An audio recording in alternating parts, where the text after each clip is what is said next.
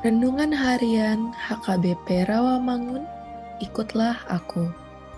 Jumat, 26 Agustus 2022. Tidak ada lagi air mata. Bacaan pagi ini diambil dari kitab Roma 9 ayat 1 sampai 5. Bacaan malam ini diambil dari kitab 1 Raja-raja 5 ayat 9 sampai 32.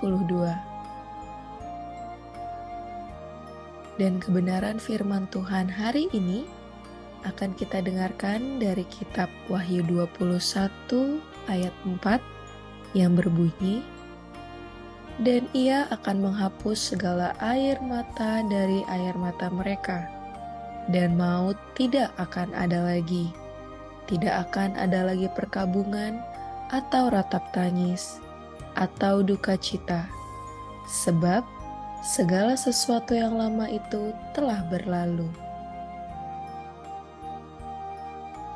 Sahabat, ikutlah aku yang dikasihi Tuhan Yesus.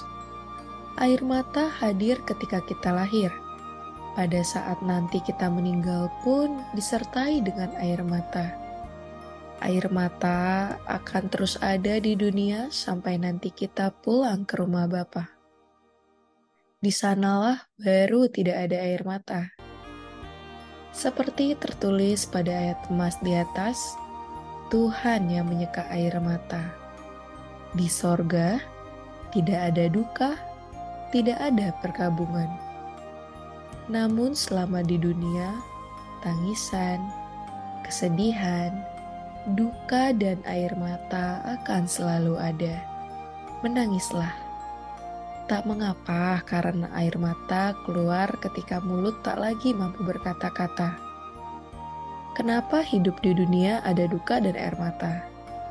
Karena dunia sudah jatuh ke dalam dosa, dan supaya kita ingat bahwa dunia ini bukan tempat kita.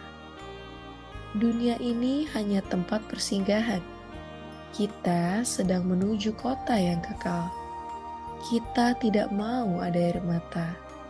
Tentulah, ada saatnya air mata itu akan berhenti mengalir Kapankah itu?